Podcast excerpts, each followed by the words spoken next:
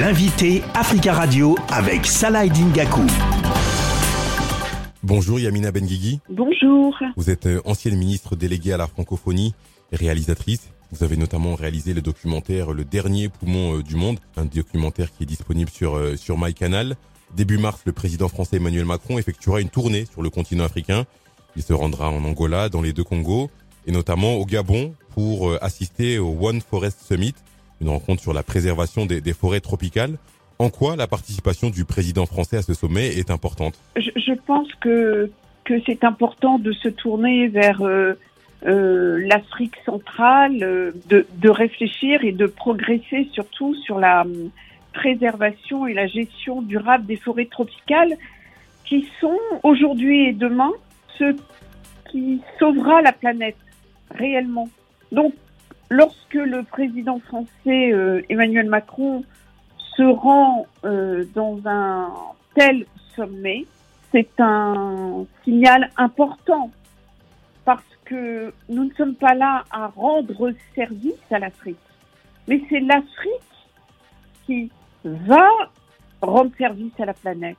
Donc il faut que la présence euh, du, du, président français et d'autres euh, présidents et d'institutions euh, financières, d'organisations internationales, mhm. que ce soit dans le secteur privé ou pas, des, des, ONG internationales, il faut que cette parole soit, soit portée par un énorme mégaphone parce que l'Afrique on la laisse de côté dans le débat international. Votre documentaire Le dernier poumon du monde met en évidence le rôle déterminant joué par euh, les tourbières situées dans, le bassin du Congo dans la lutte contre le réchauffement climatique. Est-ce que vous pouvez nous expliquer euh, en quoi sont importantes et à quoi servent ces, ces tourbières? La tourbière qui constitue un dispositif euh, naturel de recyclage de l'atmosphère qui absorbe le gaz carbonique qui arrive de toute la planète.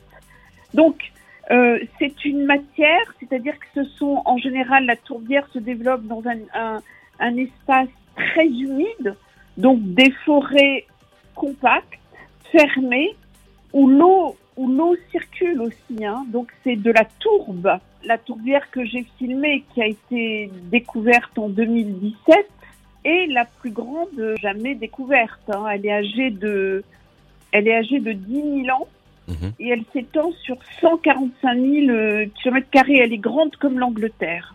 Donc ces tourbières, idéalement, il ne faut pas les toucher.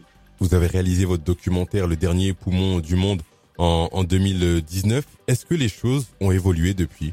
C'est le premier documentaire qui parlait de ça.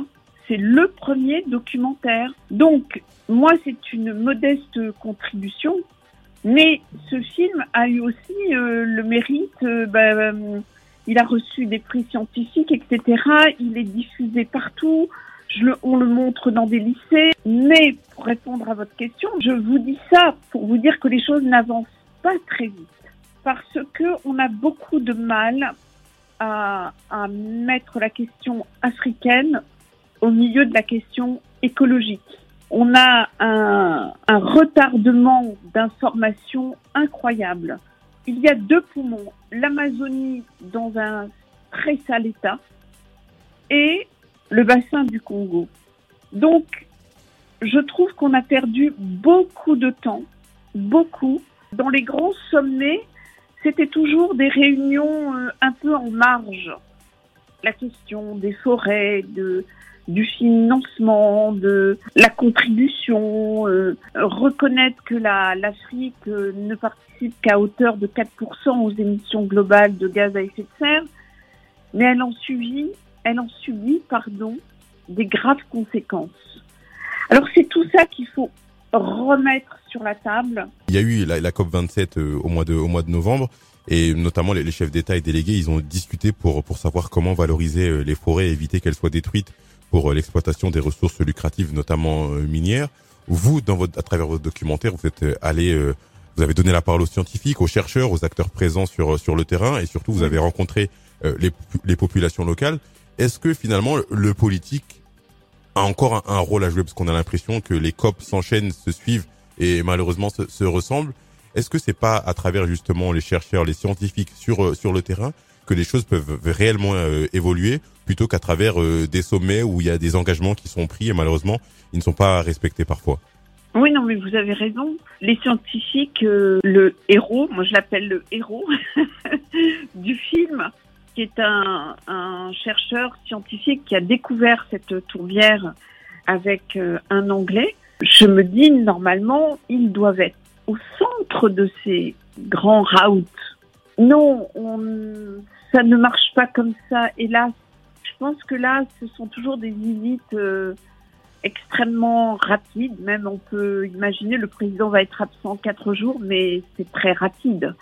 Il n'aura pas le temps de lui et les autres, par exemple, de se rendre au pied de, la tourbière ce serait symbolique, ça, plutôt que être dans une grande, une grande réunion euh, où on va encore réfléchir euh, sur le pourquoi du comment. Euh. Je pense que ce, ce, voyage en Afrique centrale, peut-être que le, terrain est, plus propice à faire passer le message. Le terrain. En tout cas, il y a un travail à donner un visage à tout ce, militantisme écologique africain.